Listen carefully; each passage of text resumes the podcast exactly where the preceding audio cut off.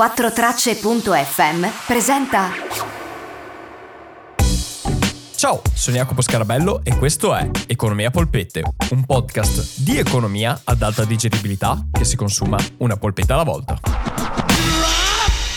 Ciao, io sono Jacopo e questa è la domanda della settimana. Jacopo, buonasera e ben trovato. Ti volevo domandare se qualche volta puoi darmi qualche delucidazione o qualche chiarimento, visto che ho veramente ricordi molto lontani nel tempo, su, sul sistema aureo e su Bretton Woods. Ricordo in realtà i nomi, però sinceramente non ricordo bene come, come nacque, come, come funzionava e perché poi a un certo punto negli anni settanta, se non ricordo male, del ventesimo secolo è stato sostituito. Ti ringrazio e a presto. Ciao. Ciao Saverio e grazie mille per la tua domanda che ci permette di introdurci a una nuova fase di episodi qui nel podcast, in cui rispondo a domande relative ad eventi storici e a passaggi dell'economia nella storia. Oggi partiamo con Bretton Woods, che cosa è stato, come mai è nato, che cosa significa e perché poi è fallito il progetto di Bretton Woods. Per chi non lo sapesse, Bretton Woods è stato sostanzialmente l'ultimo baluardo di Gold Standard o sistema aureo che si è adottato. Ma oggi vediamo proprio che cos'è Bretton Woods, perché è nato, cosa è successo nel frattempo, come funziona un sistema aureo, quindi Gold Standard, quali sono i suoi limiti e perché poi è andato a finire.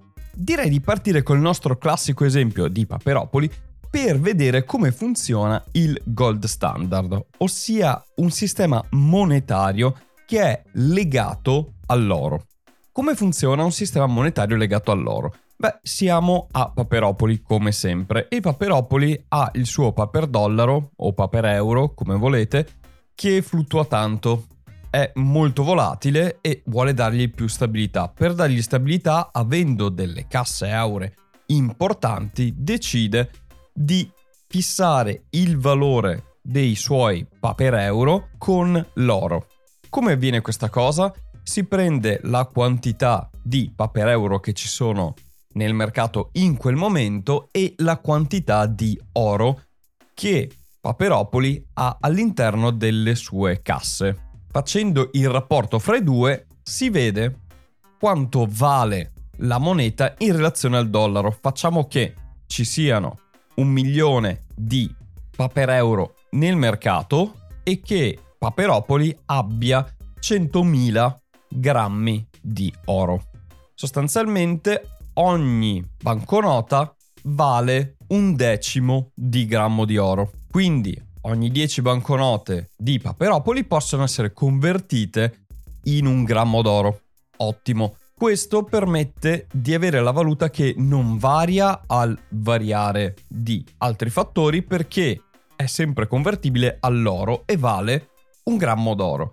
Quindi anche quando si confronterà con altre valute straniere, che anch'esse sono in relazione con l'oro, cosa succederà? Beh, potranno invece convertirsi fra valute straniere, si può convertire il paper euro in oro e poi quell'oro si può convertire in paper dollari o in topolini a dollari, come volete voi.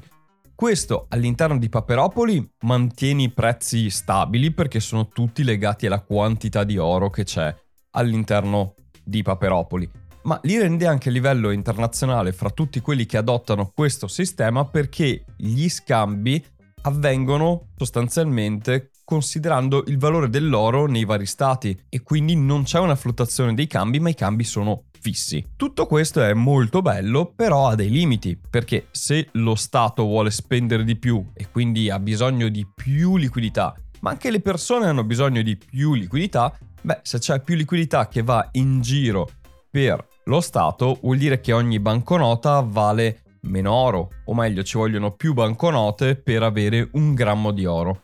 Ma non funziona così il Gold Standard. Il Gold Standard è molto rigido e ogni banconota viene scambiata per un quantitativo di oro fisso. Quindi questo crea uno sbilancio e la quantità di moneta che deve essere nel sistema deve essere sempre controllata in maniera tale che sia in proporzione all'oro. Quindi non si può generare nuova moneta così a buffo quando gira, ma deve essere sempre legata alla quantità di oro. Quindi se aumenta poi la base di oro dello Stato, si può aumentare anche la quantità di moneta, altrimenti non si può fare. E come può fare per esempio Paperopoli ad aumentare la sua base di oro e quindi aumentare la base di moneta che può buttare sul mercato e quindi anche fare un'espansione magari monetaria e economica del proprio paese? Beh, il modo in cui può farlo all'interno di un sistema aureo è quello di avere le esportazioni maggiori delle importazioni. Perché? Perché se esporti vuol dire che ricevi soldi da altre valute che sono anch'esse convertibili in oro, converti quelle valute in oro nelle banche centrali di quegli stati e aumenti la quantità di oro quindi a Paperopoli.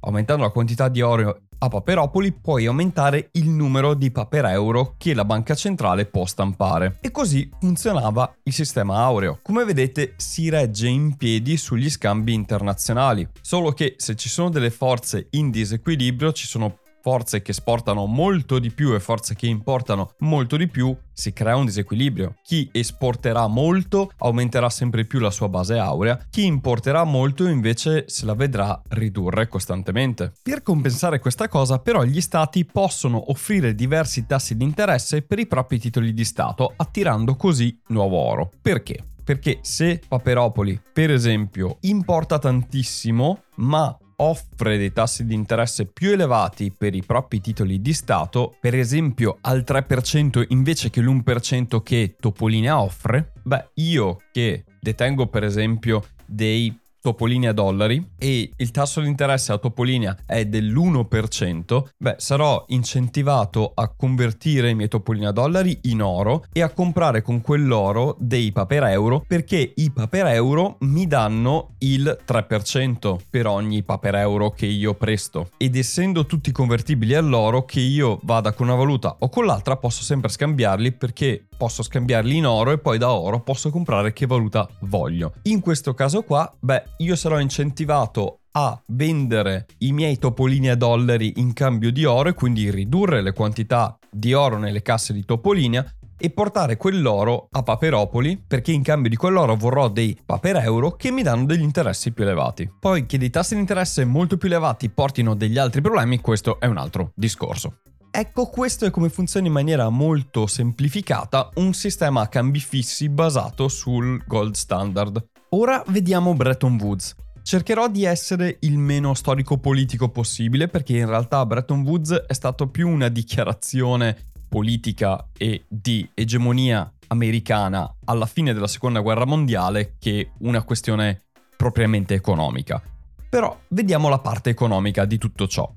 Per capire la situazione bisogna ricordarsi in che momento storico siamo. Bretton Woods, gli accordi di Bretton Woods sono stati decisi e firmati nel millenovecentoquarantatré, quindi ancora durante la Seconda Guerra Mondiale, e in quegli anni, in quel periodo, si pensava che le cause economiche dello scoppio della Seconda Guerra Mondiale fossero dovute all'abbandono del Gold Standard fatto nel millenovecentotrentuno, che portò a dei cambi flottanti e a un aumento dell'inflazione incontrollato, che risultò poi in quello che è successo, ossia povertà in Europa e l'ascesa di regimi totalitari che hanno portato alla Seconda Guerra Mondiale. Ora, studi più recenti hanno in realtà notato che è stato proprio il sistema di cambi rigidi legati al Gold Standard che ha portato ai problemi nel trentuno, che poi ha portato a liberarsi del Gold Standard, e l'effetto successivo è solo stato un cosiddetto ripple effect, quindi un effetto di conseguenza di problemi già precedenti.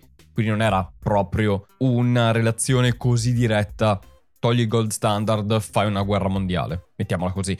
Però in quel periodo storico così si pensava, e quindi l'idea che si aveva era quella di tornare a una stabilità dei prezzi e a una stabilità delle relazioni internazionali come prima del millenovecentotrentuno. E quindi di ritornare a un Gold Standard. Questo era uno dei motivi, però c'erano due visioni molto diverse su come fare questa cosa.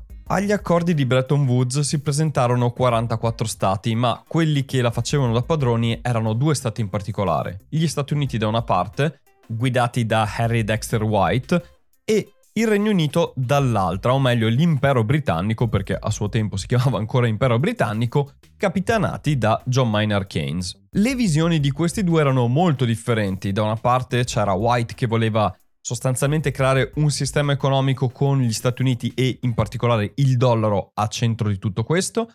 Dall'altra parte invece John Maynard Keynes, da uomo britannico che era, nonché anche politico britannico e molto patriota, non voleva che l'impero britannico si sgretolasse come stava facendo e subisse ancora di più un altro smacco a livello internazionale e di importanza internazionale. Quindi, piuttosto che accettare un dollaro al centro dell'economia globale, propose una valuta nuova, una valuta che sarebbe stata globale, convertibile al dollaro, a cui tutti gli stati potevano far riferimento e che avrebbe avuto una sua banca centrale, sarebbe stata governata per conto suo con la Banca Mondiale. Mentre nell'idea di White c'era un dollaro legato all'oro e tutte le altre valute legate al dollaro e di conseguenza legate all'oro, convertibili all'oro, che erano sostenute e aiutate da una nuova istituzione che sarebbe stato l'International Monetary Fund, o quindi il Fondo Monetario Internazionale. Il Fondo Monetario Internazionale cosa avrebbe fatto? Avrebbe compensato gli squilibri che ci sono fra gli stati dati appunto da quello che dicevo prima, cioè da un disavanzo di importazioni e esportazioni, per evitare che ci fossero problemi generati da una carenza di oro e soprattutto per aiutare gli stati che avevano bisogno di crescere e quindi dovevano emettere più moneta ma non avevano base monetaria per farlo. E l'International Monetary Fund, quando è stato fondato nell'idea di White, doveva fare proprio questo. Unica postilla che l'International Monetary Fund aveva gli Stati Uniti al suo interno che potevano fare da veto a qualsiasi richiesta, ed erano gli unici che potevano porre veto. Quindi diciamo che voleva proprio gli Stati Uniti al centro del sistema economico globale e anche con il coltello dalla parte del manico. Quello che ne venì fuori fu alla fine poi il sistema proposto da White con, in aggiunta all'I M F, quindi al Fondo Monetario Internazionale, anche la Banca Mondiale, che non faceva altro che da garante per dei prestiti privati emessi dalle banche private. Quindi era un sistema americano-centrico, anzi dollaro-centrico, che era poi coadiuvato nella sua struttura da una parte dal World Bank per dar finanziamenti garantiti sostanzialmente dalla Banca Mondiale e dall'altra l'International Monetary Fund, che era un modo per finanziare gli stati in difficoltà. Piccola parentesi. Quello che oggi World Bank e International Monetary Fund fanno è completamente diverso da quello che dovevano fare in origine, e non c'entra niente quello che era l'idea di White e di come sono state scritte e create nel millenovecentoquarantatré, perché poi quando Bretton Woods fallirà, Banca Mondiale e International Monetary Fund alla fine della fiera rimarranno ma con dei compiti molto diversi. E questa era quella che fu l'idea di Bretton Woods nel millenovecentoquarantatré. Solo che c'è un problema: il quarantatré è prima della fine della guerra mondiale e le dinamiche che c'erano nel quarantatré erano molto diverse da quelle che saranno poi nel quarantacinque, perché anche le dinamiche di alleanza cambiarono. Mentre White non era un grande amante dei britannici e con lui anche Theodore Roosevelt, che era presidente in quel periodo, Truman aveva una visione molto diversa e quindi cambiò i rapporti che aveva con l'impero britannico poi nel quarantacinque. E abbandonò certe idee che aveva avuto White durante gli accordi di Bretton Woods e abbracciò invece delle idee molto più vicine a quelle di Keynes, perché il piano Marshall è molto più vicino alle idee di Keynes di quelle che erano le idee di White quando sono stati fatti gli accordi di Bretton Woods nel quarantatré. Comunque, non voglio complicare troppo con la storia. Quello che vorrei che vi arrivasse è che gli accordi furono fatti nel quarantatré con una situazione economico-storica, politica molto diversa da quella del quarantacinque, anno in cui vennero poi implementati gli accordi di Bretton Woods, e tant'è che la Gran Bretagna disse: no, guardate, non siamo d'accordo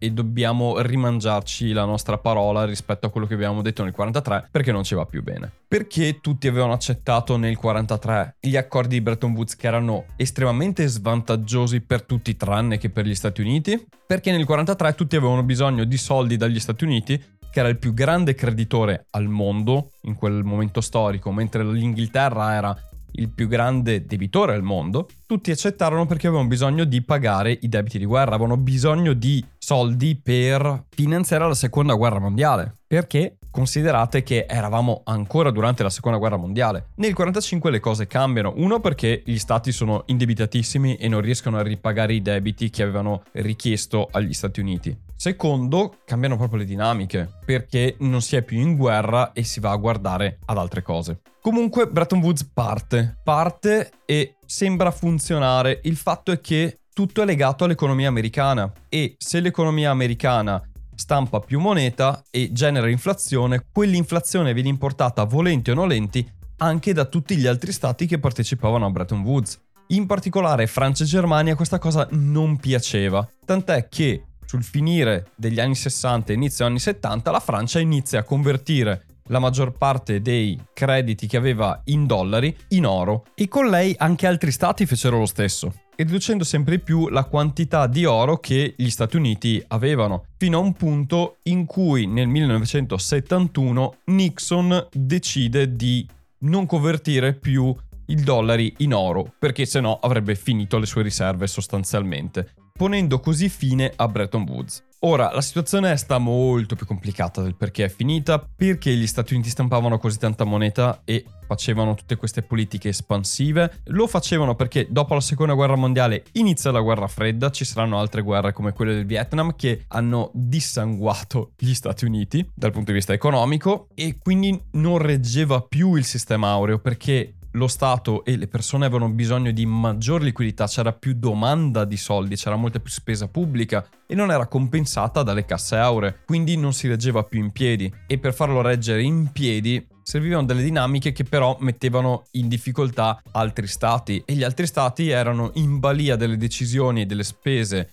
pubbliche americane senza poter far niente. L'America stampava dollari e Francia, Germania, Regno Unito, se vogliamo anche Italia, non potevano fare nulla perché dovevano, per obbligo nei confronti del sistema di Bretton Woods, adeguare sempre la quantità di moneta e il valore della propria moneta in relazione al dollaro. Quindi se il dollaro si svalutava, tutte le altre monete si svalutavano a prescindere. Oltre a questo non c'era vantaggio competitivo, quindi se uno stato voleva avvantaggiare la propria economia svalutando la propria moneta per aumentare le esportazioni, questo non era possibile, perché non era possibile svalutare la moneta se non chiedendolo al Fondo Monetario Internazionale con determinati parametri, quindi comunque non era possibile per gli stati non americani, quindi tutti, tranne gli Stati Uniti, fare delle politiche proprie, quindi si era sostanzialmente sotto l'egemonia americana. E questo finì anche perché molti stati europei si ribellarono a questa egemonia americana economica, convertendo molti dei dollari che avevano in oro e quindi mettendo in difficoltà gli Stati Uniti stessi. Quindi nel millenovecentosettantuno, più precisamente il quindici agosto, Nixon a Camp David dichiara che non convertirà più dollari in oro e